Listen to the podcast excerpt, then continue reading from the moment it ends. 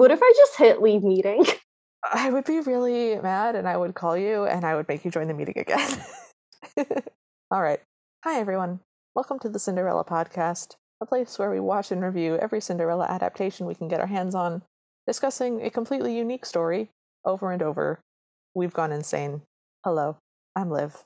Hi, I'm Talon. And today we watched The Glass Slipper, made in 1955, which we're calling the completely unique Cinderella. This will be explained. A bit of warning. This is one of the films that we've gotten requests for. It is beloved by many. We did not like it. If you think that it would be unpleasant for you to listen to somebody just be real mean about a movie that means a lot to you, this is the time to turn off the episode because we will be very mean. We did not like it.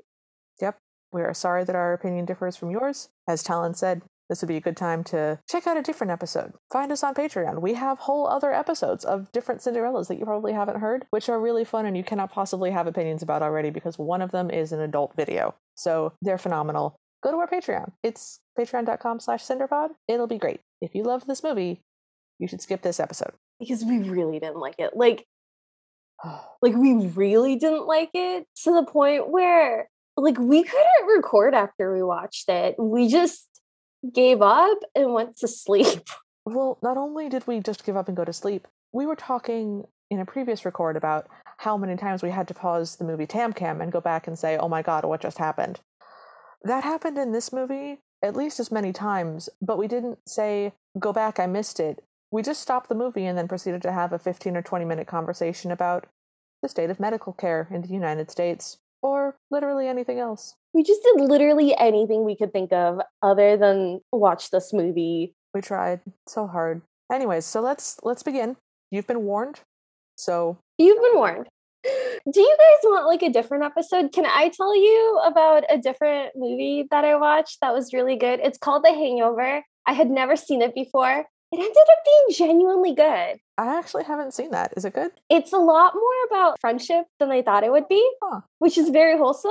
Okay. And also, I thought it was going to be like a bunch of bros having a wild time in Vegas and we would just watch them party. No, the premise is they wake up the next day after a bachelor party and they can't find the groom and they don't remember a single thing that happened last night. Mhm. And they have to piece it back together and get him to his own wedding and also not let anyone know in the wedding party that they've dropped the ball in the most massive way. All right. So tell me about that. Yeah. How does that story begin? Okay, so here's how it starts. Uh, no, no, no. I'm sorry. I, I I thought you were gonna. Oh, you thought I was bluffing. No. So it starts with the groom, who's a very nice boy, getting fitted for a suit, and his soon to be So- brother in law. So we open.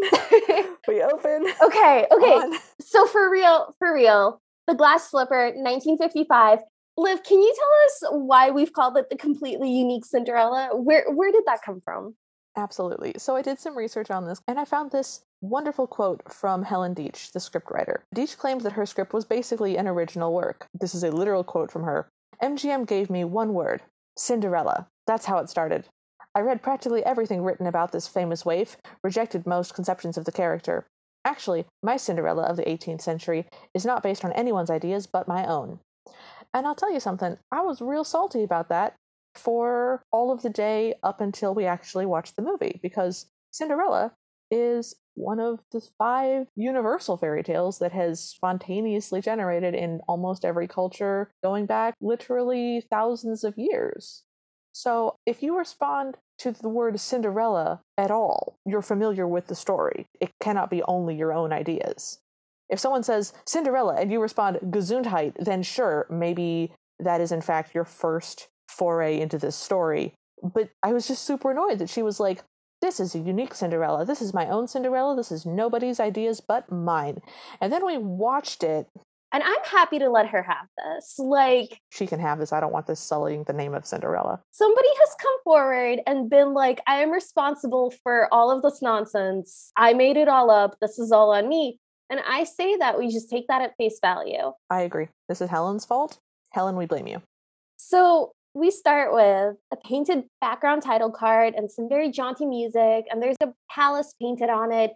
And it looks very fairy tale like, very Disney like. Mhm. It mentions that it features an entire ballet company.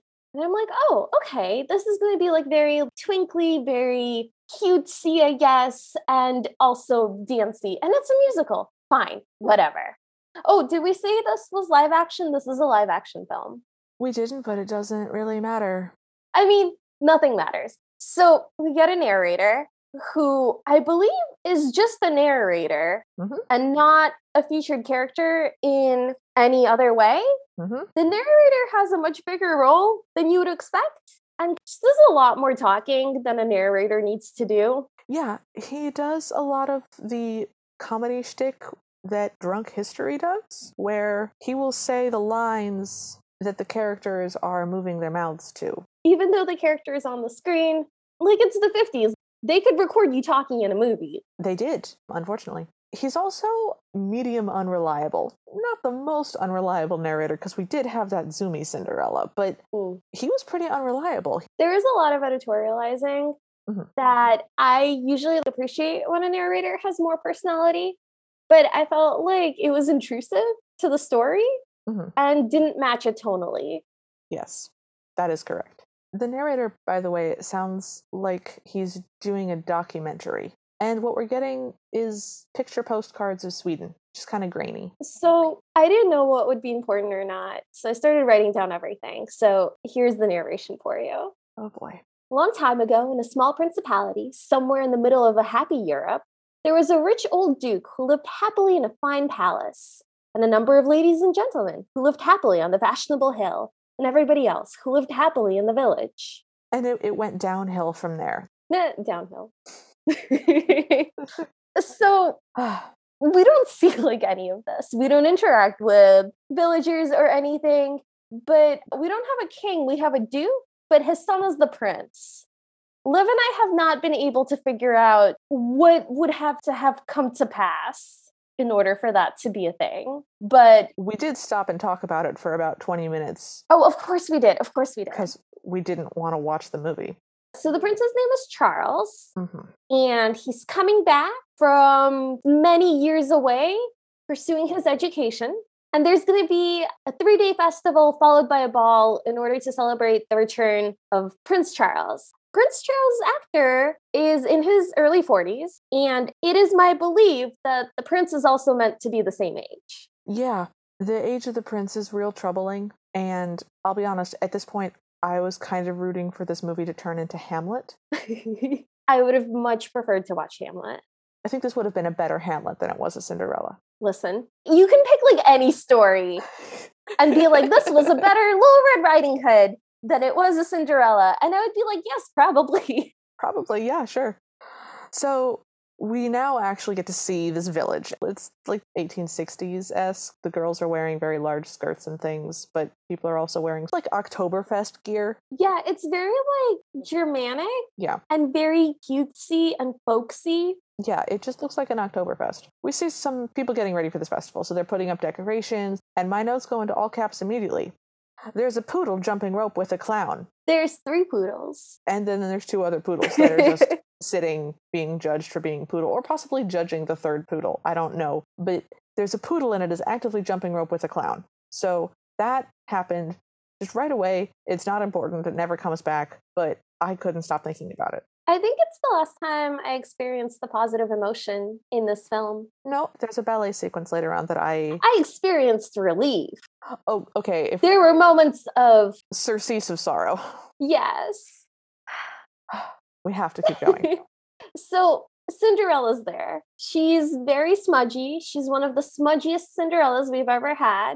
She has a very jagged pixie cut, which she later tells us she did herself. So that kind of checks out. Mhm. And she's in her very early 20s. Mhm. Here's the thing about the way that this actress played her.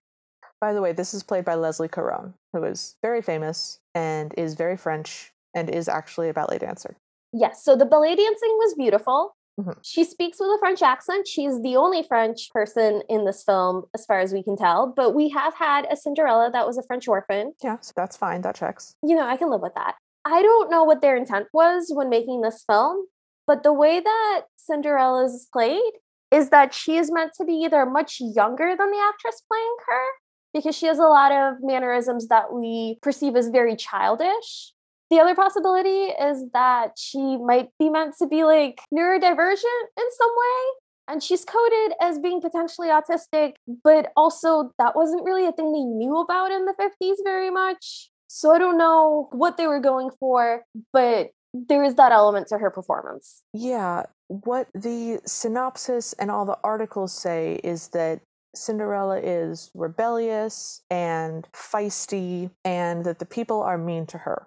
What we see is somebody who is very much presenting as on the spectrum somewhere, interacting poorly with a social situation, failing to read social cues, and responding in a non neurotypical way. And the villagers responding poorly to that. So, in basically every situation, that is the dynamic that happens. And by basically every, I mean literally every, and I hated it. I hated every second of it. It was horrific. Okay, have you heard of that show Born Sexy Yesterday? Yes. Oh, like Leeloo from Fifth Element, where she isn't speaking in full sentences and is kind of doing like a cute baby voice, but she's also sexy. That is yeah. very much the vibe. Yes. And combined with the fact that the prince is much older than her and a position of power in the kingdom, it's just very uncomfortable. And it becomes even more uncomfortable later on, but we'll get there. We'll get there. I do want to describe how she looks. So, Talon said that she was smudgy. She is super smudgy. She is covered in soot. Only this most recent Aschenputtel is dirtier than she is. Mm-hmm. She's wearing a white. She's wearing a white underdress thing. Well, it used to be white.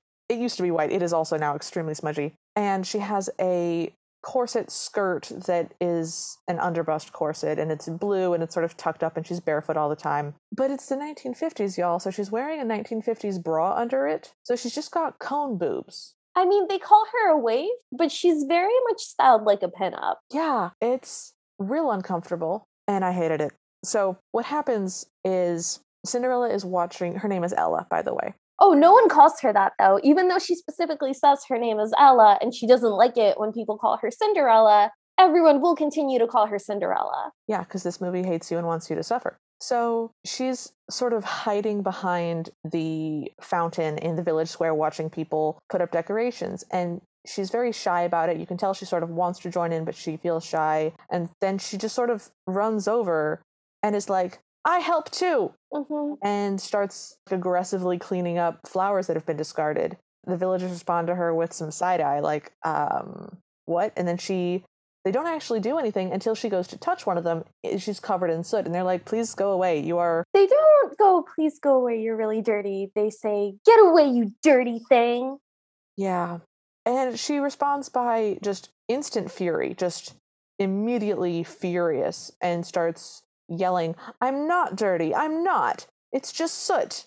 She's filthy, you guys. She's she's so dirty. She looks like a chimney sweep. Yeah, she could have just come out with Bert from Mary Poppins from doing a, a, musical number. She's a chimney sweep. She's chimney sweep levels of smudge. There's a whole exchange where they're trying to get the guy hanging up the flower garland, Willie, to make her go away because some of the people helping her kids, I guess, played by adults mostly. And they're saying things like, Mother said I mustn't speak to her. Go away, Cinders. And then this one horrible little boy child is like, Cinders Ella, dirty Cinders, dirty Ella, Cinders Ella. And they all start calling her Cinderella. At which point she takes this small child by the shoulders and just shoves him back really hard. And then shrieks and runs away. And the narrator tells us, well, you can't blame them. She's not an amiable child. Which was the first time we stopped the movie Sorry, that was the second time we stopped the movie and just talked about something else. Yeah, it was incredibly unpleasant. Also, one of the things that's really confusing about this film is that there's definitely a very negative dynamic going on between the villagers and Cinderella, mm-hmm. but it's really hard to tell how much of that is her responding to them maltreating her and how much of that is them responding to her being upset. Yeah. The narrator even addresses that later at one point. They say, you know, she is rejected and so she responds by being mean, which causes them to reject her more. It's like it's a it's a cycle, he says. No, he says it's like a, um, you know, a circle. Guys, this is terrible. Ugh. Anyways, yeah. so yeah, they do sort of address that that is a thing, but they completely fail to address the underlying reason. Like, yeah, you're walking in a circle because you're on a treadmill. Turn the treadmill off. I don't like it when the villagers are mean to Cinderella. No. I like it when the villagers all like Cinderella and everyone's scared of the stepmother and is just doing their best to get by and helping each other out. Yeah. And like, she doesn't get that here. And that's so sad. And because of the way it's presented, we're supposed to be like, oh, well, you know, who can blame them? Who can blame those villagers? Like it's presented as if there's context or something there to both sides. No, they're just very mean to her. Yeah. Uh, it was really painful to watch. So a peach rolls in front of her and she stops and sort of smiles real awkwardly and throws it to this little mandarin monkey who's just there for the festival, I guess. And so then she plays catch with the monkey for a while, and then she smells some cookies in a stall. She's just sort of wandering around the festival. And the narrator tells us the grown ups agree with their sons and daughters. They say, Tisk tisk. What a disgrace. Look at her hair. She grows worse every day. And then Cinderella sticks out her tongue at them. The narrator then says the thing about, like, oh, is she rejected because she was bad, or is she bad because she was rejected? It's like a circle. I have something to tell you about the narrator in the Ever After Party. Listeners, you're going to want to come to this one if at all possible because Oh, God. I'm going to destroy Talon's reality. Okay. I'm so excited about this. I just remembered I have to do anything else. No, you don't. No, you don't. You have to stay here with me. Okay, so the narrator tells us that Cinderella feels the heat of tears burning behind her eyes, and so she comes home. If you're Cinderella and you're already sad, why in the world would you go home? Who knows? But we meet the family now. We meet the stepsisters, whose names are Berdina and Serafina. Berdina is described by the narrator as vivacious, dazzling, beautiful as a rose, and poisonous as a toadstool. She has red hair. I'll be calling her red hair. She's great. And then Serafina is languid, seductive, effortlessly alluring, and cold as a cobra. Serafina's blonde. I'll be calling her blonde. At this point, we stop the movie again to just talk about how not being interested in men does not make you a cold person and that we hated the 50s. So we stop the movie again to talk about the myths around sirens. yes. Ugh. Had a good time. Also, the narrator should have kept going with this very noir style description of everything. That would have improved this greatly. So either more narrator or less narrator is what you're saying. Yes. hmm The narrator should have been the prince. If the narrator had done a genuine like film noir, it was a dark and rainy night, that would have been funny. I was returning home from travels abroad, And there came a knock at my door. but you can't get away from yourself anywhere because wherever you go, There you are. there you are. And that's when she walked into my life, yes, legs all the way up to her butt. that would have been. Guys, could you tell that we really don't want to do this? Anyways, so the narrator introduces the stepmother, whose name is Widow Sonder, and then says her lines for her a la drunk history. Do this, Ella. Do that, Ella. And they're going to go out and watch the prince arrive, and they say, Don't stand near us. The prince may think we know you. The narrator says they say. So now we're out in the streets. My note just says, We get triumphant oompa oompa marching music.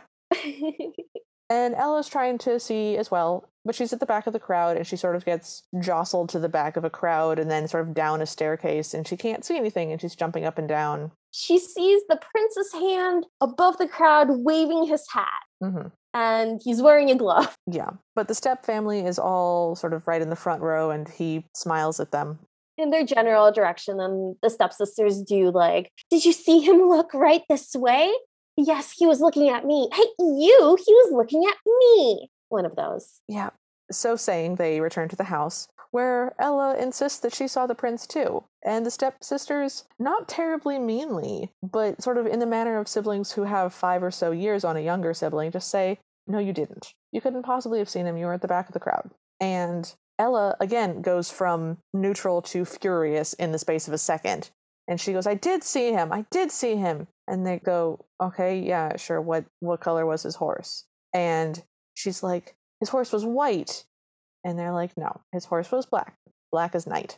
And they're like, Oh, okay, well, what color was his hair then? And she's like, It was black as night. And they're like, No, it wasn't.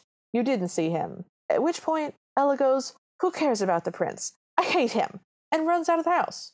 yelling i don't care and like stomping and just having a tantrum Yeah. And the stepsisters go, What a horrible child. And then the narrator tells us Oh, God. Oh, little spirit, defiant, defensive, unbroken. But a few more years, she'll break and will no longer feel pain. And they'll have a spinster slavey, willing, docile, grateful for crumbs. A few more years, and all will be peaceful. Yeah. It was really unpleasant to hear that. And also, I don't know what the intent of the narrator was. Like, was he being harsh so that we would be horrified? Or is he resigned to this? Like, I couldn't tell what his angle was. I think He was just being like shocking and mean. I think his angle is to highlight that even high-spirited rebellious people can be worn down and that that is a bad thing, I think. He didn't sound like that poor thing. If this No. continues, he was like, "Oh yeah, just No. just you wait." Just you wait. Yeah. It was the 50s, man, so I don't know. Ugh. Anyways, so she runs to her favorite place, which is the dell, which has this beautiful little pond with a little creek that flows into it and rocks around it. The pond, by the way, the creek is very pretty. The pond is bright teal Uh-huh. and has very obviously sculpted rocks nearby in the shape of chairs.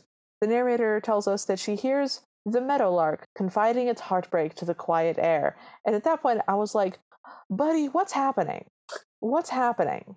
Someone didn't get into like the MFA program they wanted to get into, and now they have to narrate fairy tales. Cinderella kicks off her shoes and sits at the edge of this pool with her feet in the water, just angry crying and flinging rocks into it aggressively. hmm And then we get a weird music shift. hmm My note is Oompa Mr. Collins is coming music. I've got whimsical music. Okay.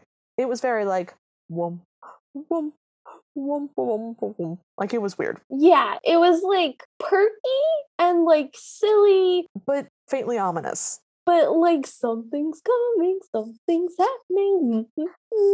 Yeah. Isn't she quirky? and a weird old lady shows up. She's got bonkers hair. Everybody else has normal hair that's just sort of styled up and or down in ringlets. It's faintly ye olde times. This lady's just got like a nest of hair. She's also not dressed like anybody else. She's dressed like she's from the 1940s, but poor. So, like a sack vest and long sleeves that are just weird, just weird. She's dressed weird, and she's just wandering around with this big brown bag and picks up a stick and puts it in her hair. Not like in any kind of way that makes sense. She just has a lot of hair and she takes the stick and kind of shoves it in the hair until the stick stands straight up and then she continues walking around like that. So she sees Cinderella and approaches her and kind of crouches next to her like you would with a small child so that you're at face level. Mm-hmm. And she goes, Oh, why are you crying? What's the matter, you sweet, pretty creature? And Cinderella goes in a French accent, You're making fun of me. I'm not sweet and I'm not pretty, but it's only ashes. But like yelling, like she's yelling that line. She's not petulantly saying that line. She's not snapping that line. She's not whimpering that line. She's genuinely yelling it. hmm And Weird Stick Lady responds with, What's wrong with ashes? They're very good for the chickens. Yeah. And I was hoping that I would like her because I thought, well, she's being weird, but she's being kind of nice. And chickens are cute, I guess. Sure. So we get the whole thing where Ella introduces herself as Ella, but they won't even call me by my name. They call me Cinderella.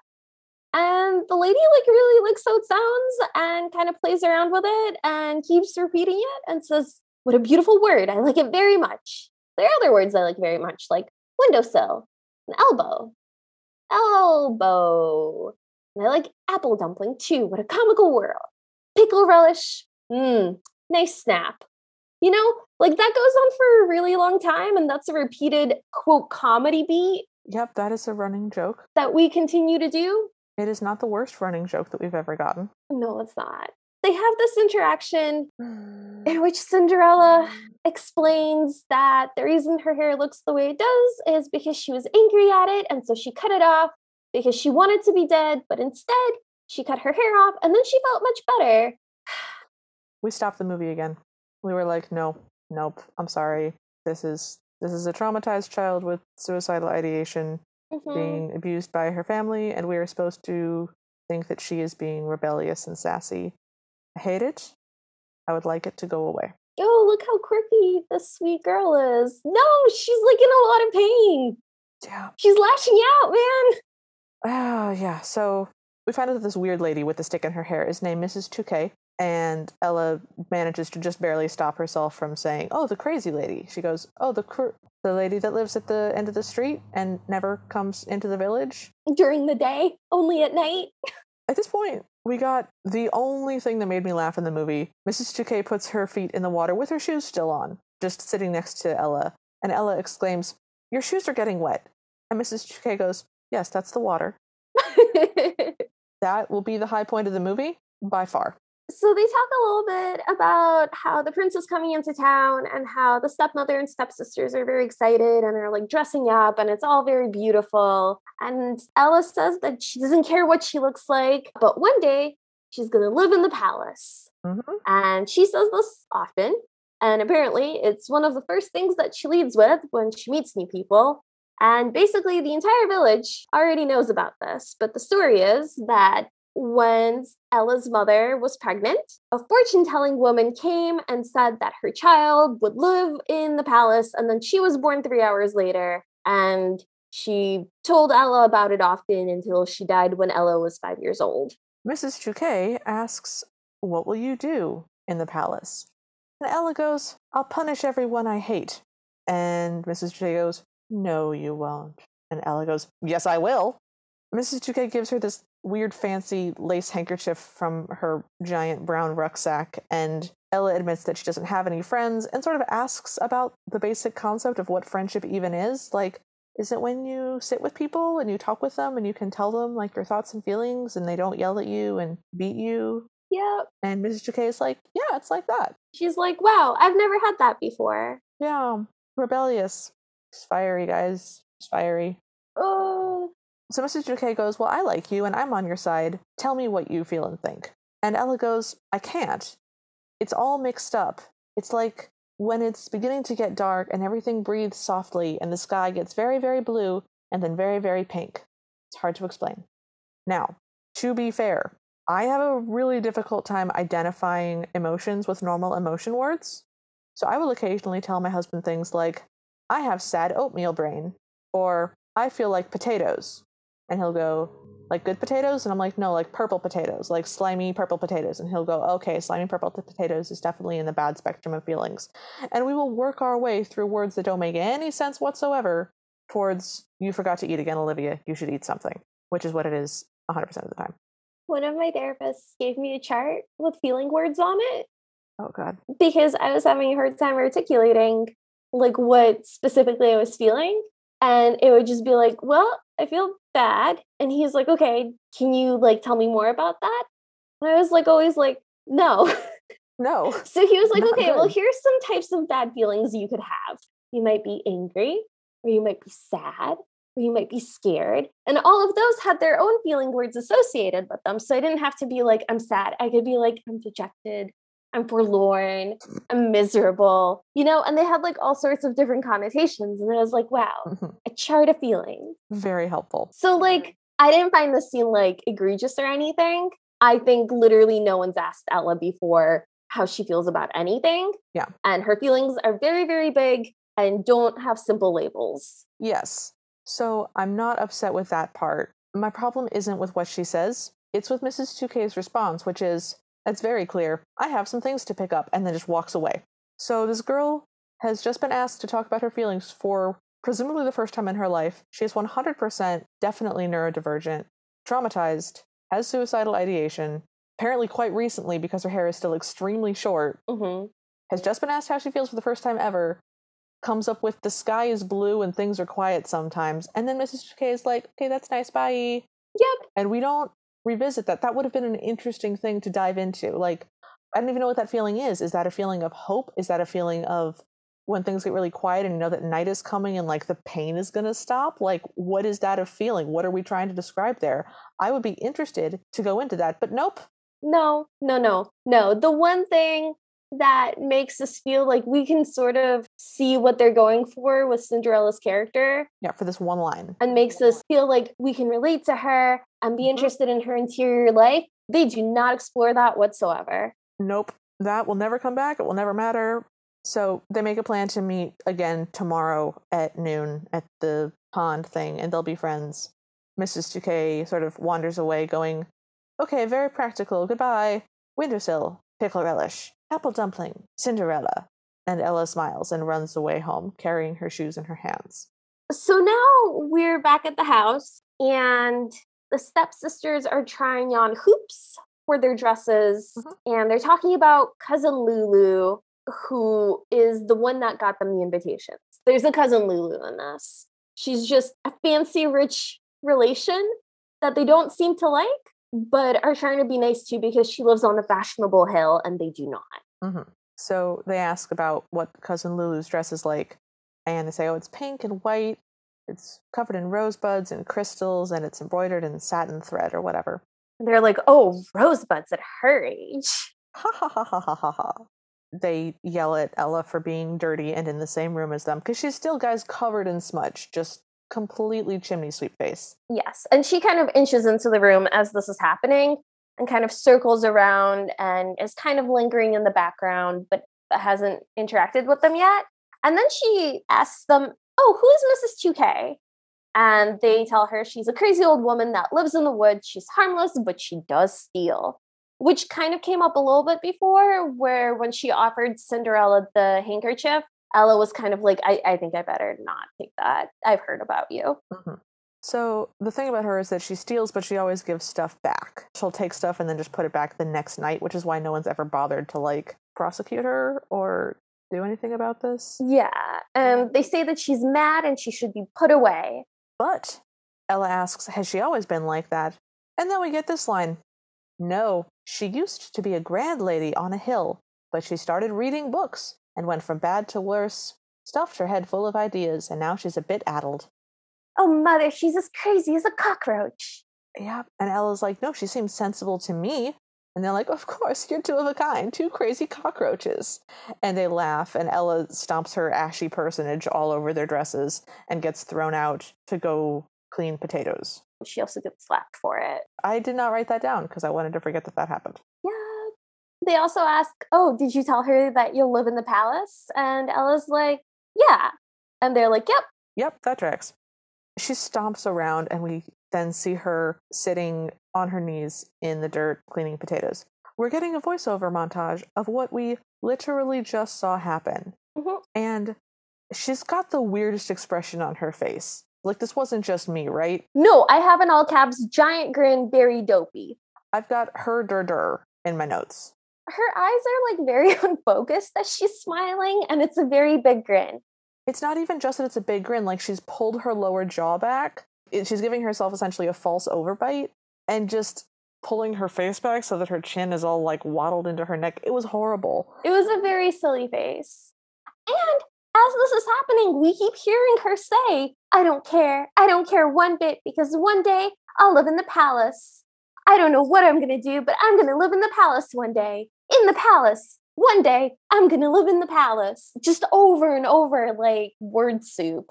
And then we get we get a doodly doo into her mind. It's not real full. Nope. She is sitting on a massively oversized throne, and she's sitting very splay legged, the way that small children do. Okay, the throne isn't meant for a regular sized person and is just like a very big, very ornate chair. Nope. It is literally like been stretched, like they just clicked and dragged the corner to make a very big chair. So her legs are very far off the ground. And it gives the overall effect of like either she's meant to be like a tiny person in a giant's home, or like they do on children's shows where they have an adult actor playing a child character. So they just make all the surroundings bigger Mhm. like the clown lady in the big comfy couch. Yeah, I was getting very uh, Clara vibes from the Nutcracker when she gets shrunk down, and Yeah. Yeah, so that's what I was getting. So we get this real triumphant music as she's sitting in her smudgy faced self, smudgy dress, smudgy everything, stupid outfit on this throne. And the triumphant music sort of trails off, and Daydream Ella gets sort of less confident. And then we're back to her pouting in the dirt. And then she smiles again, this sort of terrifying, creepy smile. And we go back inside of her head. And this time, she's got a, the same style of dress, the same poofy shirt and underbust corset that goes into a skirt. But this time, it's this pale, silky blue. And she's all clean. And she's sitting with her ankles crossed, very ladylike, on this huge, stupid chair. And her corset isn't even laced up properly. Like it's like it's really tight at the bottom and super loose at the top, which you only do for pregnant people. So like this is stupid. And then she sort of pulls her feet up and she's just sort of scratching her feet and looking around at this throne room, which has this big, oversized canopy over it. And literally nothing else. It's just blank nothing. wall, blank room, just the vast emptiness of her imagination. And so she starts getting bored and she sort of slumps into the throne and pouts. In her own fantasy. And she looks around and then she stands on the arm of the chair and leans over so she can bat at the tassels on the canopy like cat. She does that for multiple tassels, and finally she grabs the highest tassel and pulls it, and the whole thing collapses on her. And that's how the fantasy ends, and it zooms out onto her dirty face, and off screen, the stepmother yells, Ella, potatoes! And she goes back to picking them. End scene. The reviews love that scene, by the way. The reviews think that that scene is so charming because she's able to change her fantasy in her head and that it symbolizes that she doesn't really know what she wants and that she's unsure and that yeah but that's not like interesting to watch. No not at all. Also why does she bat at the tassels like a cat? Okay if you picture every single thing up until now happening with like a 10 year old playing her it's fine. it basically all checks out you should stop doing that now, though, because we're about to meet the prince, and you don't want to be thinking of her as a ten-year-old. Nope. He's he's in his mid 40s by the way. He's like 43 or 44. But he looks like it, guys. He's not a really young 44. I mean, he's just like an adult man. He's just he's a 40-year-old man. That's what he looks like. That's Okay. But okay, everybody remembers what Johnny Depp looked like when he was 40? Not that. Like Gary at the office. Josh from accounting. Like, okay. So we're in the palace. Yep. And a fancy mustache man comes in asking for Charles. This ends up being the king. The prince. No, not the king, the duke. Because for whatever reason, the prince's father is a duke. That's fine. Do you think that they couldn't get the legal rights to the word king? Why? Why? Why not just like the richest man in town? Why not the son of the duke?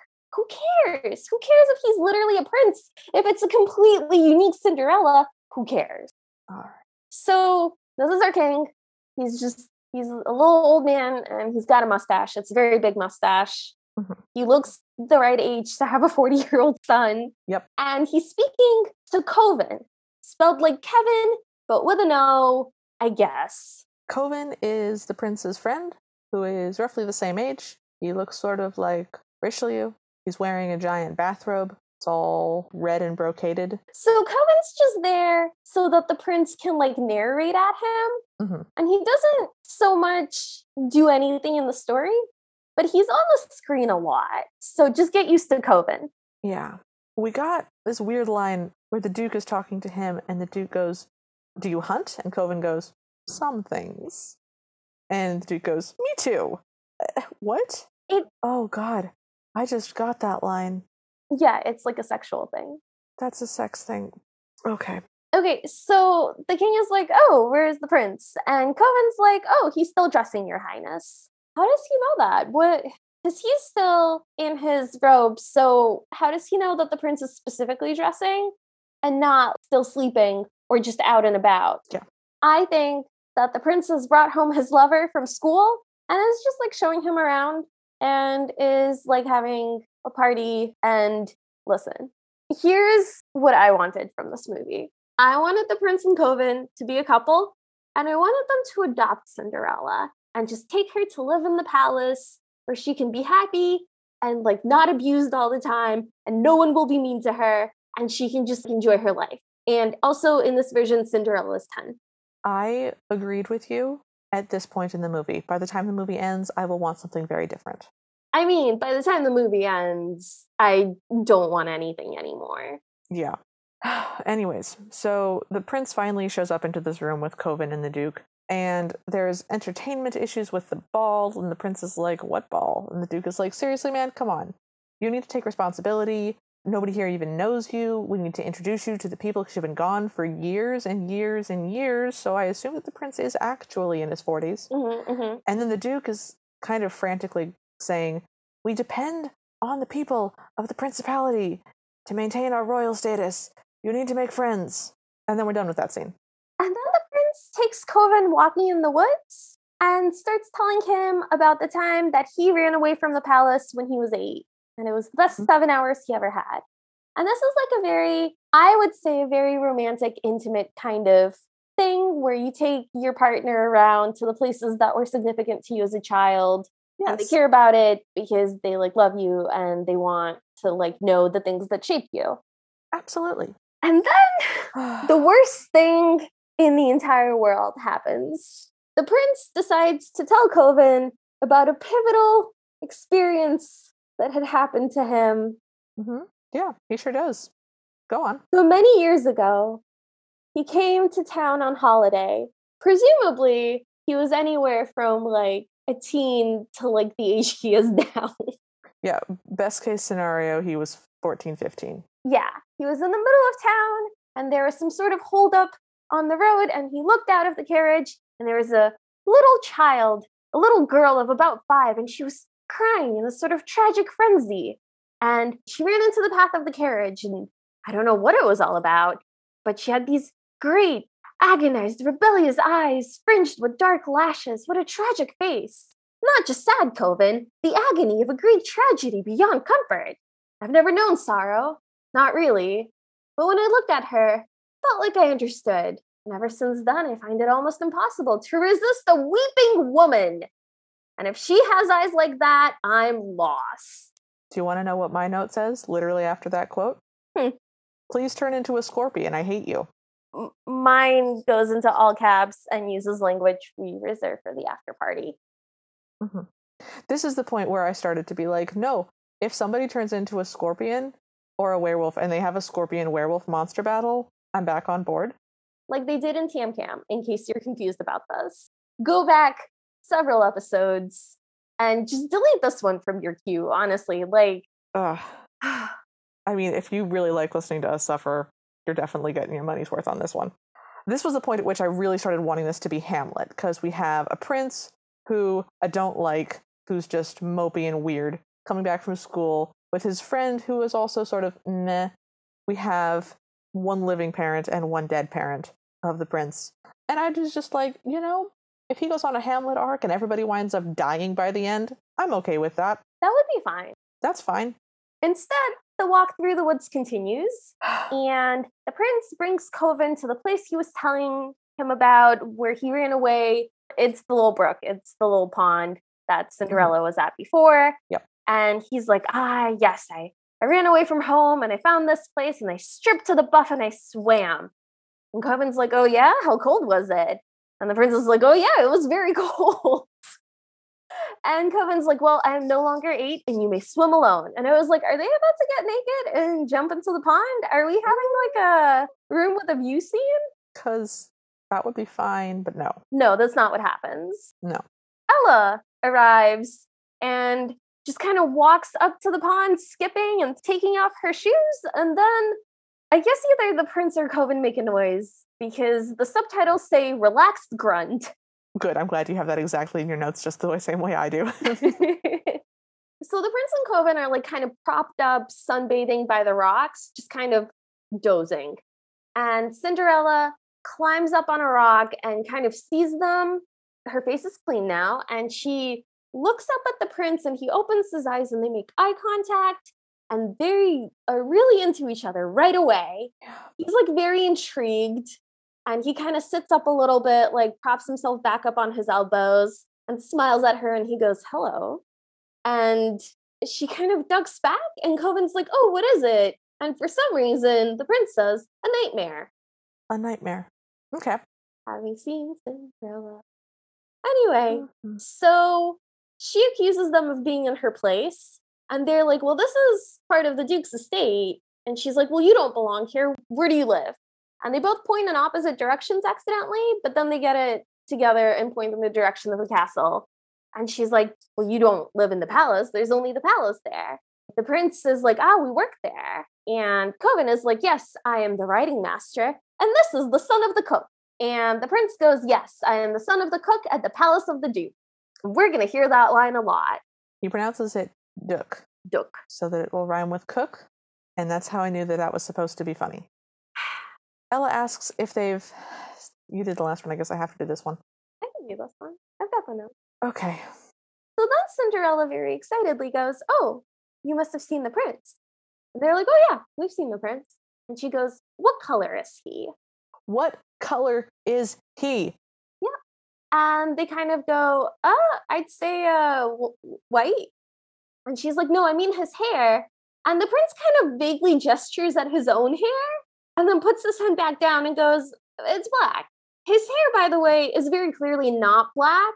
It's like kind of salt and pepper. It mostly just looks gray. It is not black hair. This man is much older than her. If the gray was removed from his hair, it would be possibly a dark brown or even like a mid brown. It's 100% not black. I proceeded to hyperfixate on this for the rest of the movie. Every time he showed up with his real hair, I was like, look, it's not black. It's not black. And Talon was like, Liv, I need you to stop. And she goes, Ah, yes, black as night, you see? And the prince is like, Um, Nope. no, I, I don't quite see. She said, I just knew it. And he's like, Oh, how did you know? Are you clairvoyant? And she thinks he's insulting her. So she goes, No, it's just ashes. And I don't care. You can call me Cinderella, and I don't care. The prince has been like getting closer and closer to her the whole time. And he turns away suddenly and he goes, Kovin, Kovin, the eyes, the sad, rebellious eyes. And she pushes him into the pond. hmm hmm She yells, Stop making fun of me, and pushes him backwards. And he falls into the pond. And she ducks behind the, the rocks she was next to, and then looks up, and then ducks behind it, and then looks up, and then ducks behind it. But everything's fine because both the guys start laughing, and then she runs away. My notes say, at this point, Talon said, I can't believe we don't get paid for this. To which I responded, We do get paid for this. To which Talon responded, Oh no. I just wanted to leave so badly. I We at this point we did leave the movie. We stopped the movie at this point and we proceeded to talk about other films for about 10 15 minutes. because literally, if you guys have missed the significance of the scene, let me just like backtrack a second. This man has just spent some time telling his friend about the sad five year old he saw once and how he's been entranced by sad girls ever since. And then he sees what we are meant to understand is the, I guess, the adult version of that child and is immediately struck by her and looks into her eyes and just like, ah, yes, the eyes of a sad child. I'm into that, Kovin. It's her. That's my thing. That's what I'm into. By the way, the fact that she was five means that what happened is she was undoubtedly having a hysterical meltdown as a neurodivergent child because her mother had just died. Yeah, that's the only other time they mentioned an event that happened when she was five. It's the death of her mother. So Yeah. So best case scenario, a 14 year old fell in love with a on the spectrum five year old having a meltdown at the death of her mother. So that's the very best case thing that's happened right now to us, and now also to you. although if we look at their ages, it's much more likely that he was like 25 when this happened. I need you to stop with the numbers. Numbers are my thing, and I was going to leave those numbers out. I just listen.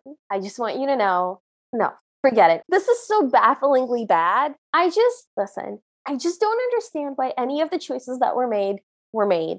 And everything that they've chosen to do just makes me intensely uncomfortable. Every character beat that they do, I'm like, oh man, I don't like the implications of that. And they just Mm-mm. keep continuing to do that. Yep. Here's the thing it's not, we're not knocking age differences. My husband is a full generation older than me. But here's the thing he didn't fall in love with me when I was a child, and he doesn't love me because I'm miserable all the time. And like need him to rescue you. Yeah. So the fact that he fell in love with her as a child specifically because she was tragically, hopelessly, hysterically frenzied sad is deeply disturbing. It would be deeply disturbing if she was an adult. If she had run into her as an adult, the exact same age, having the same meltdown, and been like, oh wow, I am so surprisingly attracted to the fact that you are in misery and suffering right now. I love that. That's that's also a really big red flag. I mean, he specifically says he's the prince, he's never experienced sadness for a moment. So he's like, wow, this is so interesting. I would love to watch this child cry. That's so messed up. It's it's just, it's psychotic. That is that's psychotic behavior, and I I do not wish to be a party to this. It's just so weird and gross. Okay. So we finally agreed to come back and watch some more of the movie. And the narrator tells us that the prince couldn't get this girl out of his head, and so he sent Kovin and his valet into the village to find out about this ragamuffin. And they found that she was ill tempered, unruly, friendless, and a great trial to the good, kind widow Sonder. And also that she's boasted about living in the palace one day. The prince now knows this, I submit that this should be considered her opening line to him. Agreed. So we're back at the house. We see the family, and they have cousin Lulu over. Cousin Lulu is much older. She's very fancy. She's wearing a lot of very heavy makeup and very shiny, sparkly jewelry. And they're trying very much to impress her. So everyone's like in their best dresses, and they're trying to make everything look normal, including Cinderella's presence there. Yep. And the narrator tells us that Cousin Lulu used to be a very pretty maid in the Duke's palace, but through a natural sequence of events and blackmail, she now has jewels and financial security. And Talon and I were really, really, really, really, really, really, really hoping that that meant something else. But don't worry, it doesn't. We come back to that, weirdly enough. Mm-hmm. The narrator also tells us that this occasion is fancy enough that Ella has put on her other dress. She's not sitting at the table, but she is sitting in the living room while they're at the table, and she's described as not precisely a servant, but not precisely family. Mm-hmm. The narrator also tells us that the stepmother and the stepdaughters have oiled and coddled Lulu, and then goes on to tell us what they're saying, even though they're in the scene and moving their mouths. Yeah, this is just drunk history. Yes, Cousin Lulu. You're so right, Cousin Lulu. What a beautiful gown, Cousin Lulu. How we wish we too had had an opportunity to be so profitably ruined while we were still young. How we wish you would drop dead and leave us your money. Those are the exact lines. And at this point, the narrator then tells us that something is wrong, and Cousin Lulu squints off screen. At this point, Talon and I stopped the movie again and made a deal with one another. Mm-hmm if anybody puts jewelry in their face, like if anybody tries to eat a piece of jewelry, I get to just stop watching the movie. I just get to leave. I don't have to watch this anymore. And if the prince calls Ella a child to her face, Talon gets to stop watching the movie. We picked our own eject buttons, basically. Mm-hmm. Uh, terrible news. We both failed and had to watch the whole movie. Yes, neither of those things happened. Listeners, we've never done this. I declined to watch A Trap for Cinderella because I know that I am very susceptible to scary movies and would genuinely have a terrible time, like psychologically. So I didn't watch that one. But we've never made deals upon which we could just stop. I've never seriously tried to quit in the middle of a movie before.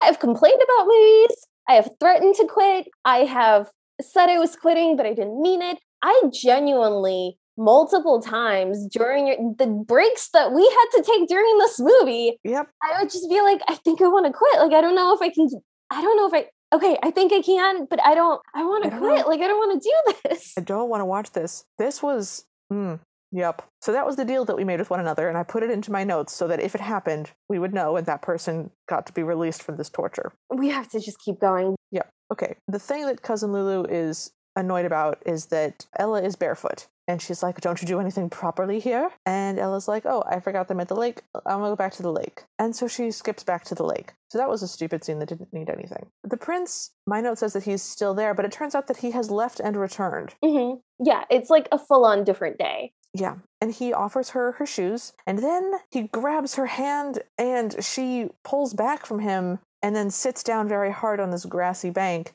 and he puts her shoes on her feet for her and she is clearly trying to push his hands away, like, I don't want you to actually put my shoes on my feet for me. But he does. And then she apologizes for pushing him in the water, and he apologizes for hurting her feelings.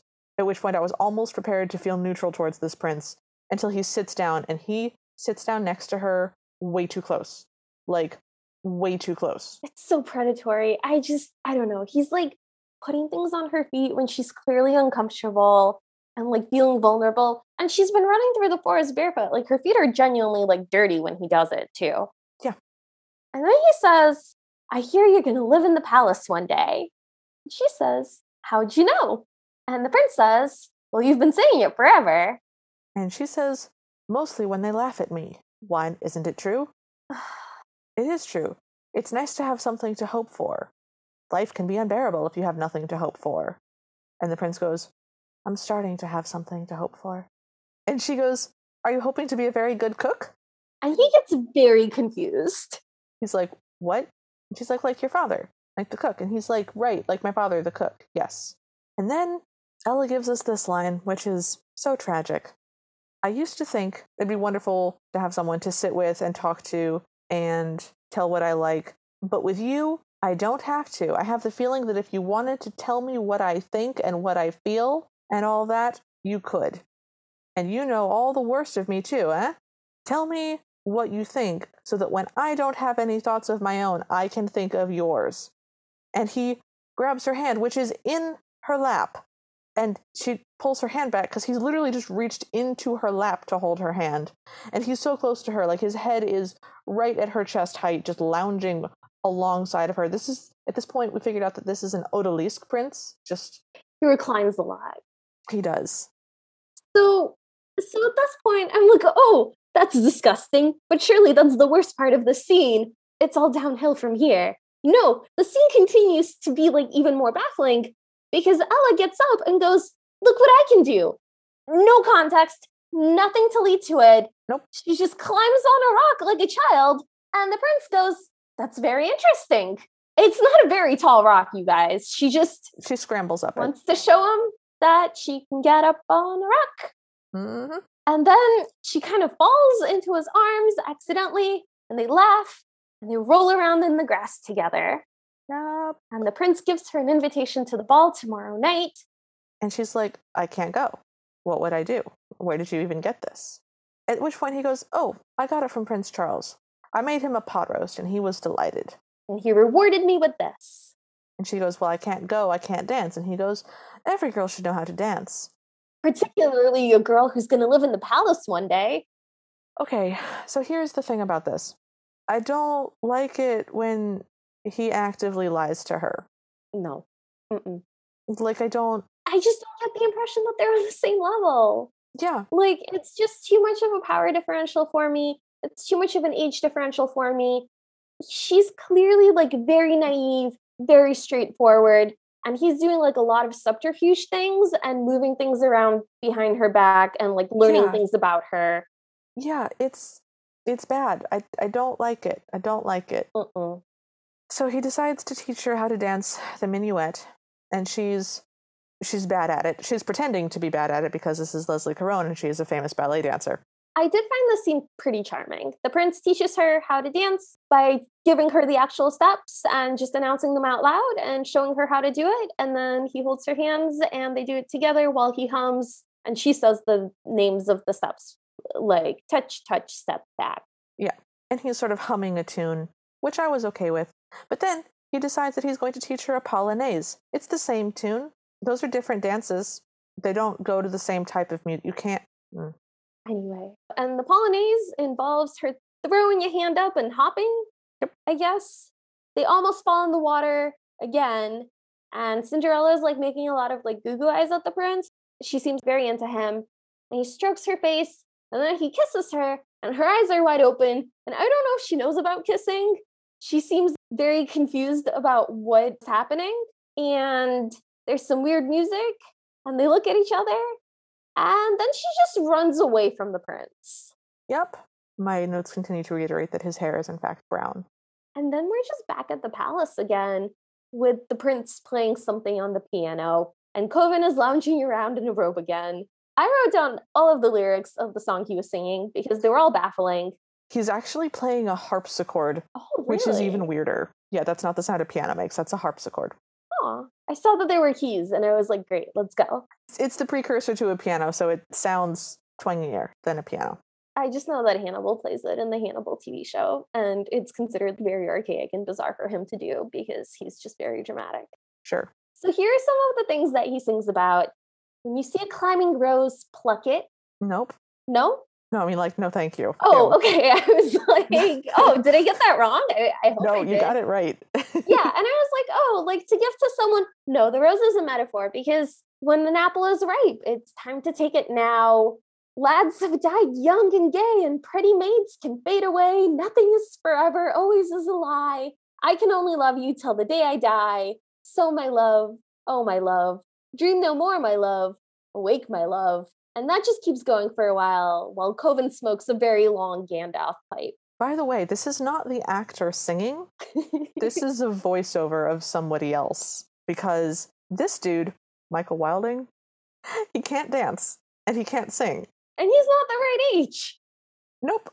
As far as anyone can tell, he was cast because there was a, a big flush of publicity about him because he just married Elizabeth Taylor.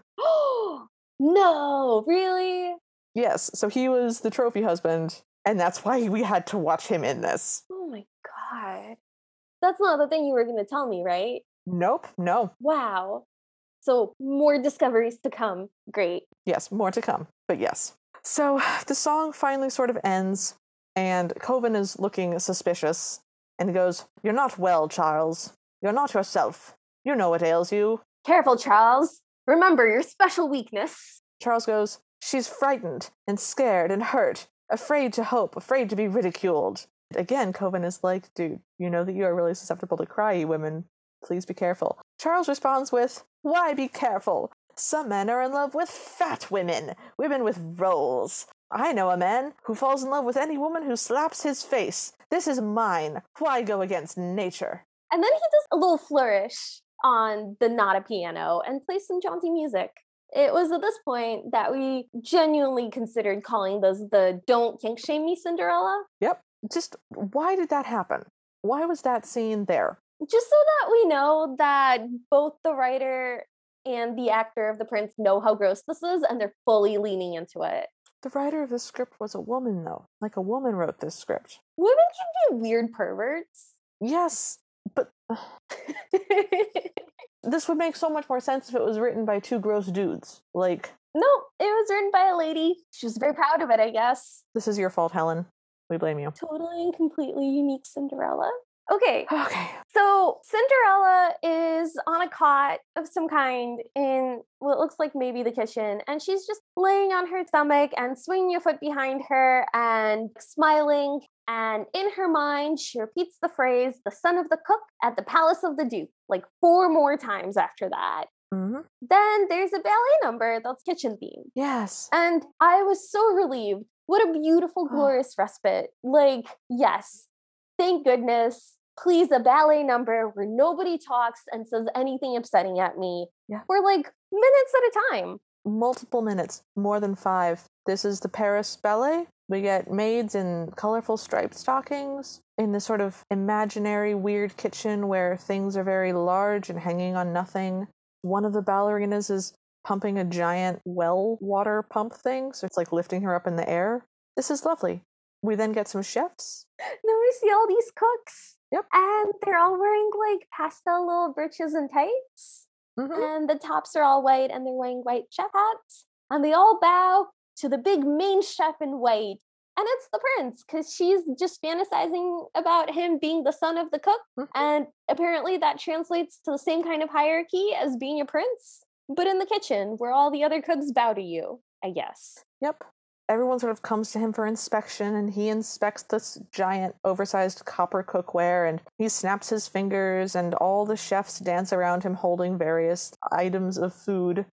And then he adds a spice to a pot very dramatically, and my note just says everyone bows foodily at him. Yes. hmm Okay. And then everybody looks up, and Ella is there. And she is in a ballerina dress. It's very pretty pink. It's not a traditional heavily starched petticoat that sticks straight out. It's just one of the longer, floofier calf length dresses. It looks like a pink ballet style version of her regular outfit. So it's Mhm. very similar to what she's already wearing, Mhm. but like nice and clean. She's not dreaming of being a princess. She's dreaming of being the wife of the son of the cook. Mhm. And it's very much that. This is a Salvador Dali kitchen now. There's just things floating, like measuring spoons as big as a person. Which is weird because she's been in the kitchen like quite a bit. Quite a bit. It's a beautiful ballet number. This is lovely. My note just goes, This is lovely. This can continue. This can never stop. I would be fine with this. But then there's a giant cauldron in the middle of the floor. Yeah. And I know that they're going to put Ella in the pot. At some point, they must put Ella in the pot. Why else would there be a human sized pot why would she keep coming close to it and keep getting picked up and then being set down and like running away to a different direction so that you know it's coming, but it keeps not happening. And you keep thinking, maybe that was it. Maybe they're not going to put her in the pot. It's just, it's very anxiety inducing. Yeah, the prince leads her around in a ballet fashion and is like, "Oh, here he he magics the rotisserie chickens into spinning." And he gives her a wooden spoon that he selects very carefully and presents it to her as like, "Oh, stir the pot." And she, in ballet speak, does the "Oh no, I couldn't" in ballet dance moves. Then she gets a little chef's cap too. It's a little bonnet like the kitchen maids have. Yep. And then she gets tossed from chef to chef and she stirs the big pot. And then Minor just says the blob rises from the cauldron, giant slime balloon, and turns into a wedding cake the size of a four story house. Yes, they never put her in the pot. Nope. But they do seem like they're about to so often listeners, for you, we record a Zoom meeting, so we have a screen and we can look at each other. And at this point, I noted that Talon and I had both tilted our heads like dogs that have heard a weird sound in the exact same direction. they zoom in on the cake, and at first you're like, oh, that's just like an ugly cake. And then they zoom out and you realize it's a stage and that's why it's so ugly. Mm-hmm. They had to like build a four story cake for Cinderella to dance on top of. Yep. And now she's wearing like a full white ballerina tutu and she spins on top of the cake and dances and then the prince keeps holding out his hands to her from the ground and she makes it all the way down all of the layers of the cake which kind of look like a spiral i guess. I guess. She finally leaps into his arms and they fall like they did on the grass and they laugh and they laugh and then cinderella's on the bed again by herself laughing to herself. Yeah. And then it's the next morning. Ella is watering the garden and mrs Toquet shows up just wanders into their garden. Ella shows off her invitation to the ball, and Mrs. Toquet steals a broken saucer. Off the ground. Off the ground, yeah. And Ella goes, I have something to hope for now. And Mrs. Toquet goes, Oh, what would that be? Ella goes, To be able to see him again. And Mrs. Toquet goes, Well, when you see him, give him a recipe for turnip fritters, but without the turnips. Yeah, I just I don't understand what emotional beat that was supposed to be and why they have to diffuse any moment of real emotion from Cinderella. Oh god. I don't know. She also continues to just make things up yeah. as if she knows them. And she's like, oh, yes, you know, the son of the cook gave it to me and he taught me how to dance. And he's very busy making pink pastry with his father for the ball. She just decided that. Well, that's the thing. That's, I think that is a, another supporting piece of evidence for our this girl is not neurotypical. Yeah, that's a trait that I've come across. I work with kids, so I've come across kids doing that very often. Yeah. I haven't seen adults do that. So I don't know. It was unpleasant. It didn't come across well at all. Basically, Ella's like, I don't want to go to the ball. And Mrs. Toquet is like, oh, but you could see him. And she's like, no, he'll be busy. You could just go and like go to the kitchens and talk to him. That's called strategy, is what she says. Yes. And then Ella just keeps reiterating that she doesn't want to go. Mm-hmm. And Mrs. Toquet is like, oh, you could borrow a dress from one of the sleeping beauties, meaning her stepsisters who are still asleep, even though it is well into the day. And then she's like, okay, goodbye, Cinderella. Don't be afraid to love him.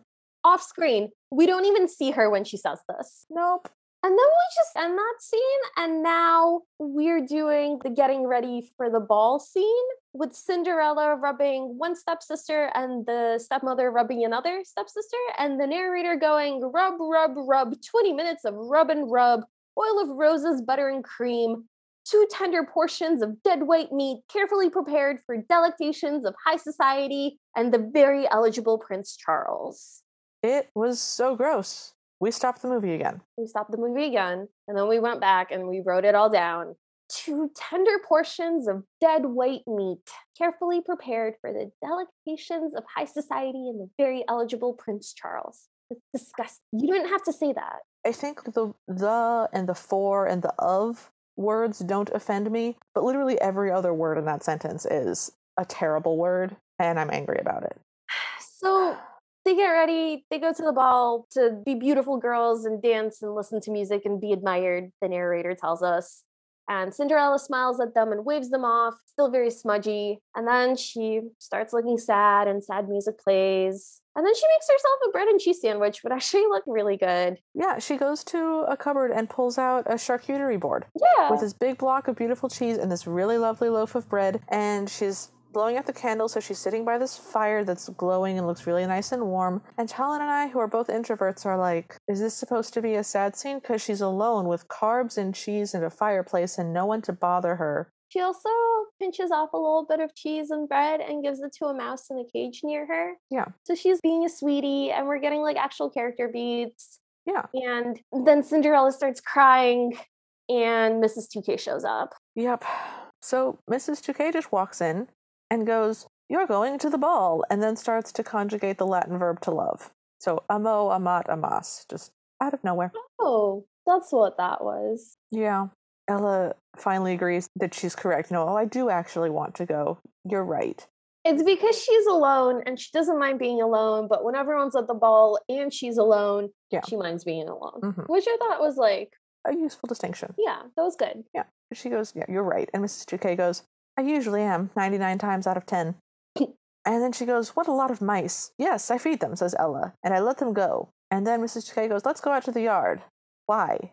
I left them there. What?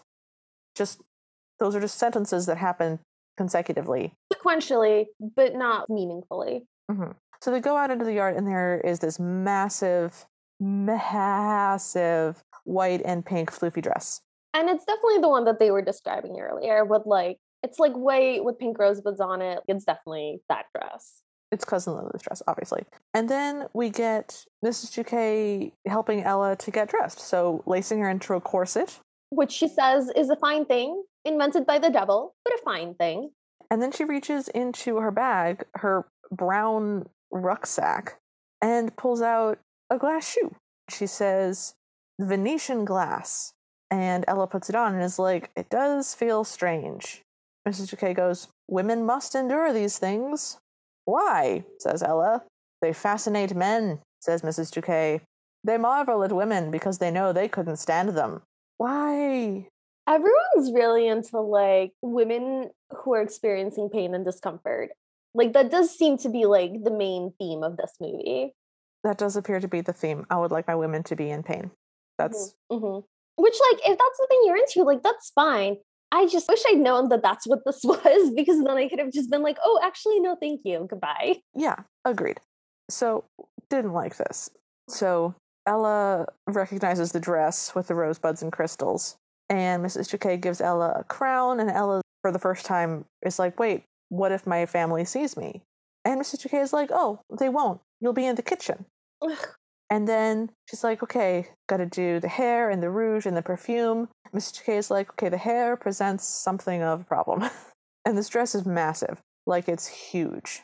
It's very wide. like, she looks beautiful in it, but it is roughly the width of three dresses. hmm So everybody's wearing hoop skirts. Everybody's wearing big dresses, you know, 1860s dresses. But she is wearing just a comedically oversized dress. It's unbelievably huge. At this point, I called my husband on the phone from my bedroom. He was downstairs to have him just bring me up the rest of the bottle of wine and an entire bag of cookies. Which Liv proceeded to drink directly from the bottle, by the way. This was a really hard movie, guys. I, I really struggled. When this movie ended, I shut the computer, took off my glasses, and fell asleep without doing anything else. So, computer on my lap, desk around me, just lights still on. And my husband eventually came in and removed all of the things that aren't supposed to be on the bed. At which point, I woke up and proceeded to talk to him about this movie and how much I hated it. And he goes, Hey, babe, I'm really tired. I have to go to sleep. And I said, That's okay. I'm going to keep talking. And I kept talking. And I checked the phone when I finally went to bed, and it was like 1:45 in the morning. And I asked him about it the next day, and he goes, "Yeah, no, I came up at midnight, and I told you that I was going to sleep a little before one." Which meant that I talked to my unconscious husband about how much I hated this movie for an hour. During the watching process of this, where we had many pauses, I also interacted with my husband about this movie. I came up to him I was like, um, I know I've said this before, and it probably doesn't mean anything to you, but I think this might be the worst Cinderella I've ever seen. And he looked into my eyes and he was like, you know what, Talon? I think I can tell. You look different. This feels different. Yeah. I was shaken. Yep. Cinderella gets through the door sideways and into the coach. Mrs. Toquet says that she made a little arrangement with the coachman, and basically Cinderella has to leave at midnight because the coachmen are there to pick somebody else up and they're going to be leaving at 1 so they have to like drop Cinderella and be back by 1. Yeah. Which I thought was very clever. That's very clever. I like it. That's a great reason for her to have to leave at midnight. So she drives to the palace in her stupid carriage and she gets there and she shows her invitation and she smiles stupidly and floofs her way out of the carriage and around and gets lost. Like she just keeps heading in the wrong direction. She keeps being escorted by guys in uniforms who like bow in the direction she's meant to walk, but she just gets confused and turns around. And so another guy bows and gestures at the stairs and like she's just having a hard time orienting herself. This is going to be a tiny note given how many other things are wrong with this movie, but her hems aren't even. Okay. Like when you have a skirt that has a hoop, the hems need to be the same distance from the floor as each other. So part of her dress is like two inches from the floor, and part of her dress is like five inches from the floor. I realize it's a really big dress, but it does still need to be even all the way around. if anything, there's more room for people to notice. Yeah, right? Anyways, that irritated me. So she passes some jugglers and she gets scared of them. hmm and she kind of slowly descends the stairs into the ballroom and all the fancy people in the white wigs notice and turn to look and men just start to approach her Yep. like they crowd around her like fish getting fed at the top of an aquarium Yes. and it's like a feeding frenzy Mhm. they kind of coalesce onto her and she leaves the giant pile of men on the arm of one of them and they do the polonaise with the arm up and she's really focused on counting the steps and you can see her kind of move her lips a little bit which i thought was cute Mhm. and the guy's like talking to her like i've been watching you all evening i find you the most charming lady here would you care to have some refreshments at which point she notices that there's like a cook at a table and attempts to follow Mhm. but is swept away by another dude who pulls her into some sort of skippy dance It's a gallop. my note says i hate this but it's still better than the rest of the movie Yeah, so I don't like the bits of the ball that happen to her, but the ball that's happening in the background behind her has lovely, consistent costumery and people dancing very well together to lovely music. So I really hate everything that's happening like frontally, but everything that's happening in the background looks really fun. Yeah. So as this is all happening to Cinderella, Kovin does the one useful thing he does in this entire film. And what he does is he sees her and he recognizes her and is like, oh, I should I should go tell the prince. Uh, I'm very surprised to see her. I've made a surprise face. I'm gonna excuse myself from this conversation and go. And I was like, oh, okay. Someone's behaving reasonably. Yes. Ah, a reasonable. We then cut to the room where the prince is, and the prince is being introduced to Lulu Altras. You know, I spelled this pretty drunk. Ulsterstrow? Yeah. We tried googling it to see if it meant anything, but nothing popped up. Yep. I it sounded like maybe it was a German pun, but I guess it's not. It's not. So she introduces herself with, Oh, Prince Charles, I'm your father's old friend. And Prince Charles goes, Oh, yes, Lulu, I definitely remember you. And then he continues with, I was eight years old. You sent me away to school. And Lulu goes, Well, we're all good friends now. I think this is Hamlet. I think this is Hamlet. I think that Lulu killed the queen Hmm.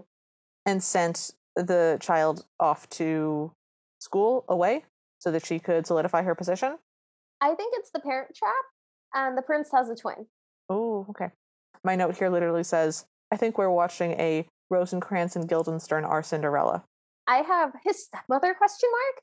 He is also Cinderella question mark. My note here says, Talon and I took our seventh break to talk about literally anything else. Yeah.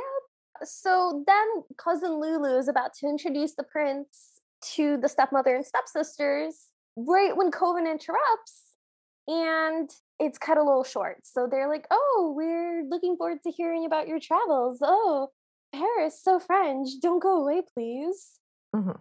But Kovin points out Cinderella, who's at this point dancing with the king, and is like, "Look, there, dancing with your father." So the prince goes to find her. Yeah, I hated this scene. too. So she's she's dancing with the Duke. oh yes, he's not the king; he's the duke. Uh, yeah, it doesn't really matter. And she's looking around anxiously because she's really trying to get to the kitchen to meet Charles. The Duke is saying, We haven't met before. You don't live in this region. I think you and I should meet. I'm your host. But he says it with like like the word meet is stressed weird. He sounds like he's doing like a double entendre that I don't understand. it sounds like he's hitting on her. Mm-hmm. And given what we know about now him and Lulu, I hate it. Yeah. So she runs away. She just pulls away from him and leaves and asks somebody where the kitchen is. Like one of the cooks. Yeah, and she's about to head off in that direction, but Charles shows up and grabs her hand and pulls her away. She doesn't see that it's Charles. Like, she's not looking at his face. She's still trying to get to the kitchens. But he pulls her away and starts dancing with her and goes, I've met you before. We've met. You're charming, whatever. And then he goes, Hello, Cinderella. At which point she stops dead. And then he's like, Ah, do you have this line? He says, I'm just very glad that you could come. Let me explain. And then it zooms out and they're no longer dancing and they're just standing and he's talking, but we're too far away to hear what he's saying. And everybody else is still dancing and he's still explaining. And then they kind of leave together and Cinderella has to scoot sideways through the hallway. And Lulu is suspicious. yeah, cousin Lulu kind of notices hmm and goes, That dress, something about that dress. And somebody else is like, She doesn't speak the language. She hasn't said a single word to me yet. And then they're like, oh, I think that she's someone that he knew in Paris. They say he carried on with an Egyptian princess in Paris. Egyptian, yes. That explains the hair, which is very short. I don't know if you guys are familiar with Leslie Caron. She is extremely Caucasian. Yeah, like, yeah, this Egyptian princess thread is gonna continue from here on out, and it will continue to be weird and gross. Yeah, yep. So we see her and Charles on the balcony, like on the garden terrace patio, whatever. And he's like, What's wrong? And she explains that she's avoiding her family. And he is really confused by their stupid names. She's like, No, it's Birdina and Serafina. He's like, I'm sorry, what? Then she runs through the ballroom. So she's like in the library at this point. The prince has lost her. He's like searching for her. And then I have a lot of notes of people talking. Okay, so interspersed with scenes of her running to the carriage, we get scenes of people talking about her. The Duke is saying, She never spoke. Clever girl. Knows when to hold her tongue. Rumor is she's Egyptian. The Duke is unpleasantly interested in her, and I hate it. Yeah, it's really gross. Yeah. Meanwhile, Cinderella gets like confused and runs outside and runs through a maze. hmm The prince runs out and slides out of the palace as the bells start chiming and he just kind of goes bong. She drops a shoe, and he sees it, and she gets in the carriage, and he picks up the shoe and grins maniacally at the shoe. He does not follow her. And the carriage races down the road, being drawn by a very pretty pair of dapple gray horses, by the way. And then the carriage crashes, and we see her lying unconscious with a pumpkin and some mice next to her in a pile of hay. No context. Yeah. So the next shot is just Cinderella lying in bed with Mrs. Toquet stroking her arm. Mhm. And the first thing she says is, No, you didn't dream it. The coachman and I brought you home. And Ella's like, But the dress. And she's like, Good as new and back. Back where it came from. Yeah. Then we're just not going to address what happened, I guess. Nope. Or talk about the fact that there was a pumpkin and a mouse, that Mrs. Toquet may or may not be magic. Yep. And Ella says, I have a secret to tell you. The son of the cook is actually the son of the Duke. He's the Prince Charles. And Mr. K goes, Can he cook? And Ella goes, I don't know. And Mr. K goes, It's too bad. They say men make the best cooks, better than women. Now go to sleep. Tomorrow will be interesting. And as she leaves, Madame Toquet steals the candlestick and a bowl. Then she goes, Good night, Cinderella, continuing to call her Cinderella, despite the fact that Ella has been very clear about the fact that she doesn't like it. Yep. Then the king is like, Well, that's over. Cost me a pretty penny. And that Egyptian one, who was she? They're saying you met her in Paris, Charles. And then the prince lies and is like, Ah, yes, she's of very noble blood. She is the daughter of a fez or a mosque or a scarab. Oh, a pasha, a pasha of Giza on the Nile. He's assisted at the end by Kovin, who says the last thing that he should say. He's just thinking of words that he, for whatever reason, associates with Egypt. Yep. And I just made, like, in my notes, a frowny face with angry eyebrows. We we both just started saying ew out loud. The Duke responds to this somehow even worse and goes, Oh, geezer, because he has misheard Giza as geezer, and says, Oh, geezer, I know him well. I didn't know he had daughter. He has three. This is the Lady Tahara, a lady of great virtue. Her mother was one of 14 children, all male. How? And then he continues with good stock, good teeth, fine hocks, and splendid withers. And my notes just go into all caps ew. Ew, ew, ew, ew, ew, ew. Will you explain that line? Because I needed Liv to explain that to me. So, stock, teeth, hocks, and withers are the things that you evaluate horses. Yeah. Also, bloodlines. So, good stock is just good breeding material. You inspect a horse's teeth for soundness and health. Hocks are ankles, and withers are like the flank, butt, thigh Gross. region. That's gross. It's really gross. We then stopped the movie and had a discussion about what animals you should and should not compare women to. And I think we agreed that beasts of burden were the worst. also, no pets. Pets, not good, but like beasts of burden are real bad. Prey animals aren't great either. If you absolutely have to compare a woman to an animal, go with like a lioness Mm-hmm. Or like a hyena, Mm, mm-hmm. something that could rip your throat out if it felt like it. Yeah? Yeah. I was so angry at this point. Yeah, it was bad. So the king goes on like a tangent about the importance of bloodlines and how he didn't know how to behave at his first ball and that he fortunately married the daughter of a duke. So it seems like he's the duke because he married into the family. Yeah. So it's even more baffling that the son is the prince. I don't know. Okay. Anyway, so he's like, Hang on. Wait, wait. I just figured it out. yeah, He's not a prince. His first name is Prince and his middle name is Charles, and he goes by Prince Charles. no, Oh, I refuse. you're no fun. I refuse. you're no fun. the Duke goes on a little bit about like bloodlines and how title goes all the way back to Charlemagne. We should watch A Knight's Tale instead. We should absolutely watch now. A Knight's Tale is arguably a Cinderella. We'll we'll put a pin in that. Okay. So the prince says, for the sake of discussion, what if I married a commoner? And the king goes, no, absolutely not. The prince says, who are you to tell me what to marry? For the sake of discussion, let's say I fell in love with a commoner, at which point he gets interrupted by the duke, who says, Egyptian princess, my ass, she's a commoner, and they'll love her the more for it. Forced jovial laughter. So I guess they know that she's not an Egyptian princess. Maybe the duke left at that point, and that was Kovin and the prince talking? No, No, no, that was that was the Duke. All right. So they drink to the Princess Tahara and to wedding bells, just as the butler comes in. And then the narrator told us that the butler told the housemaid, who told her mistress, and the rumors flying through the principality that the prince is marrying the Egyptian princess Tahara. Mm-hmm. We cut to our house, and the step family is talking about it, and Ella is serving them and is very sad. And Ella asks if the princess is beautiful and kind and good. And they say, What's it to you? She says, Well, it'll be better for the prince. And the family goes, Egypt is a wilderness. The people run around naked. Well, the rich ones wear clothes. And they laugh. And Ella runs away to her room and pulls out a blue straight piece of fabric and gets her other dress to put on the fabric. So I guess she's running away. Yeah, she like pulls her trunk out and starts gathering stuff into a bundle. But I can't understand how if running away was an option. Like, the, why hadn't she done it before? No idea. So she just hears over and over in her head, he's going to be married to a princess. He's going to be married. He's going to be married. He's going to be married to a princess. I wish I were dead. He's going to be married. I wish I were dead. Just over and over again. Yep. And then she imagines what it would look like Mhm. if the prince and what she imagines to be an Egyptian princess in an Egyptian princess outfit were to be married.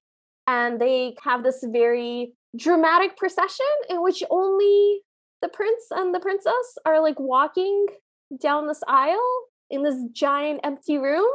hmm That's all dark and gray with big gray columns and like and they're approaching like a raised platform and it's ella in a white dress splayed dramatically on her back dead on a white chunk of marble just that's what she's imagining Mhm. so the prince kisses her and as he pulls back from the kiss she starts sitting up at the same pace as he's pulling back so the distance between them doesn't change Mhm. but they're both moving until Cinderella's seated. And then she does like a ballet number with him where she's wearing this really billowy, clingy, see through white thing that like really clings to her clearly naked body.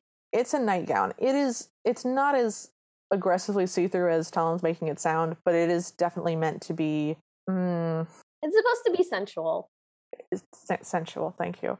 And so he leads her through the night, and then she's suddenly wearing a different ballet outfit, and they dance some more, and then we get bright pink lights and dramatic music, and the Egyptian princess is there looking at him, and the guards are behind them, and there's gates, and they try to run, but they can't. And the guards are blue, by the way, wearing Greek helmets. You know those famous blue Egyptian guards. Yeah, they're trying to run away together, Ella and the prince, but they keep getting caught. And then they do a smush face, gross kiss, like he's eating her head. And then the guards pull them away from one another, and they reach for one another, hands outstretched. And three Dumbledores run around. Nine minutes left. We can do this. We're professionals. Say my notes. And then they stagger towards each other, but he leaves her and walks with the princess and ignores her. okay, so three guys in robes, they just look like wizards. That's three wizards show up. Mhm. They all have like long white hair and long white beards. They're wearing scholar caps, like graduation caps, Mhm. but they look like wizards. And this is still a ballet. So they're just gesticulating at the prince and they're kind of shaming him. And then he transforms back into his wedding outfit and they all pose around him dramatically. And then the prince and Cinderella start walking towards each other slowly. And right when they're about to meet, he just makes a right turn and continues walking towards the Egyptian princess instead. Mhm. And Cinderella keeps running around him and like trying to get his attention. And he's walking completely straight, not paying attention to her at all. And he walks away arm in arm with the Egyptian princess. And Cinderella clutches her head dramatically and throws her arms up towards him and runs at the closing doors and she pounds on them. And then she throws herself down on the ground and she smushes her way down the stairs a little bit while still laying dramatically on the ground. And then she rolls down the stairs and then she just fades out while crying and like holding a glass shoe. And the imagination scene ends. And Cinderella closes her bedroom door, climbs out of a window onto the roof with her parcel, and then jumps down and leaves and goes to her brook. I need to read you my notes. Oh, please. My notes say Ella beats on the doors and does sad ballet and collapses. Sad ballet. Rolls sadly downstairs. Extra sad ballet tit wiggle. Future Olivia, I am so sorry. Collapses on stairs. Death wriggle. Back to her now. One single tear on face. Stupid hair. We're almost done. We got this. we got this.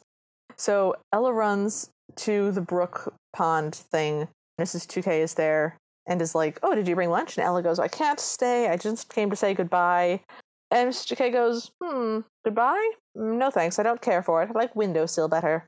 Elbow, apple dumpling, pickle relish. And Ella's like, No, I'm running away. Mrs. Toquet goes, To where? I don't know. Why not to the palace? So I can't stand it because he's going to be married to an Egyptian princess. Princes always marry princesses. I wish I were dead. Let me give you some homely wisdom. Life is like your pipe. You never know where you put it. Does that help? No. The clouds pass, the blue remains constant. And at this point, Cinderella's like, oh, okay, I guess that's kind of helping. Possibly just to get Mrs. Toquet to stop. Mhm. Then Mrs. Toquet continues with, life is mysterious, and search for causes occasionally brings around strange results, just as potatoes occasionally resemble eminent statesmen. And then says, Glad you feel better. Goodbye. Leaving Ella sobbing on the ground. I gotta break in for one more quick second. I want you to take a guess as to how incredibly angry drunk Olivia last night spelled the word statesman. Are you asking me or the audience? It's your audience, I love to read, I love to write. This is how I decided to spell the word statesman in my drunken fury last night. A T E L S E N S T E A F D S F. Yep. I had to go back sober and be like, what in God's name was I trying to say? Because also, I wrote the words potatoes occasionally resemble an eminent before that, and those words are spelled only marginally better. I guess I feel like this is very pointed and it's asking us to stop trying to analyze this movie or we're going to end up with something weird and coincidental. It's literally a direction to stop looking for meaning. I guess. So Ella wakes up now from her crying with the prince standing over her. In a full fancy white outfit. Mm-hmm. And he goes, Can you help us? We can't find Princess Tahara. We have one clue. She lost her slipper at the ball, and it would fit only her. And Ella's like, No, that's my slipper. And he's like, I know. I knew it was you. And she goes, You're making fun of me. My note goes, If she pushes him into the pond again, I'm on board. Nope. Okay. I'm done. They hug instead. And he leads her to Kovin, who puts a robe on her. It's like one of those literally what you think of as a royal robe. It's like ermine. Yeah. That white fur with black flecks on it. Uh huh. And also, everybody else is there. Yeah, like the whole village has shown up to her pond. Kovin kisses her hand, and then everyone is there and they cheer for her. So the narrator goes, And so the prophecy came true. Less than a minute left, oh my god. Ella went to live in the Happy Palace, and as for the fairy godmother, she went back to where she came from.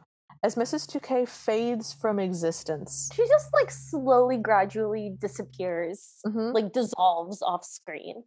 and everyone lived happily ever after as they ride back to the palace, and it is over.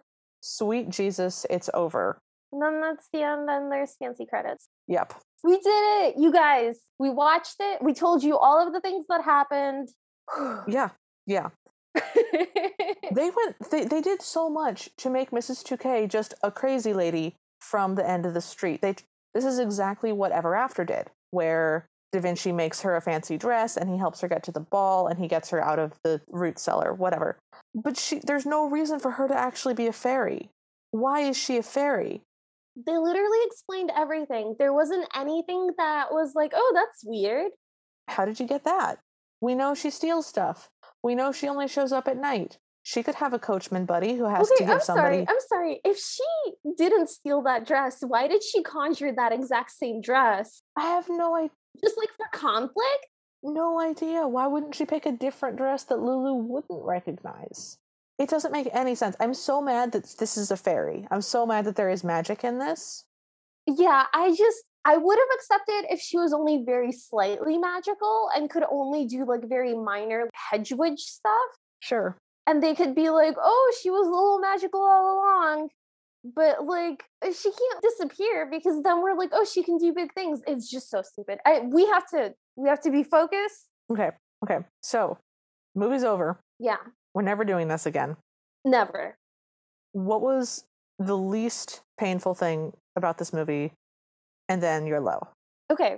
So the least painful thing about this movie, let me think about it for a second. This is a tough one. Mm-hmm. Okay, so I liked it when Cinderella opened the cabinet and there was some cheese and bread there, and she made herself a sandwich and she gave some to a mouse. Mhm. It was just a quiet moment, and she didn't have to say anything, and she just looked sadly into the fire.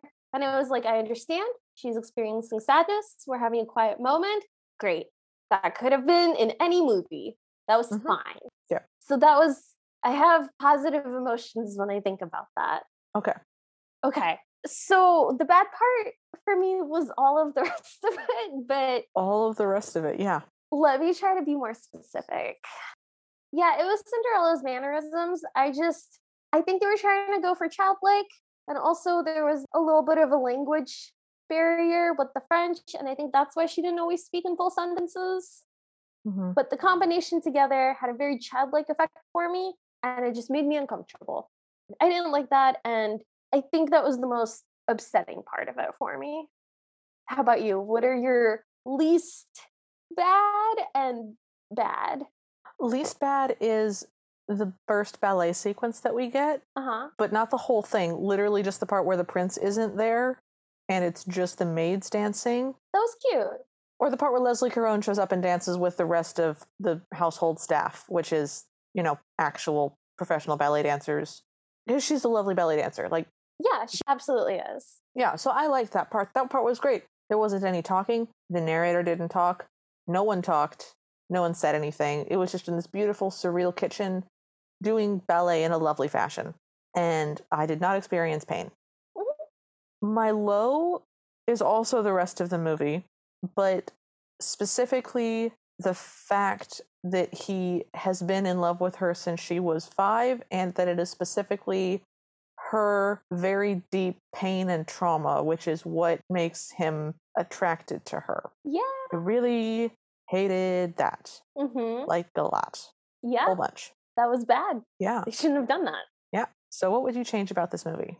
I would make Cinderella like under 10 Mhm. and she gets to live at the palace because she's being adopted by the king and queen or the prince and his schoolboy love Kovin. Okay. Somebody adopts Cinderella, she gets to live at the palace and she's not going to be an urchin anymore. Okay.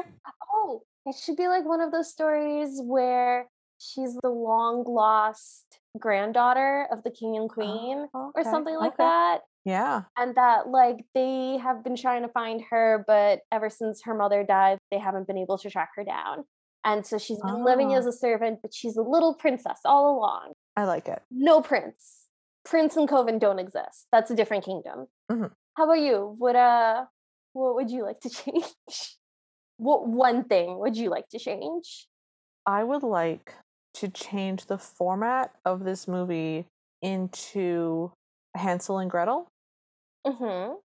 so that we didn't have to watch it for our Cinderella podcast.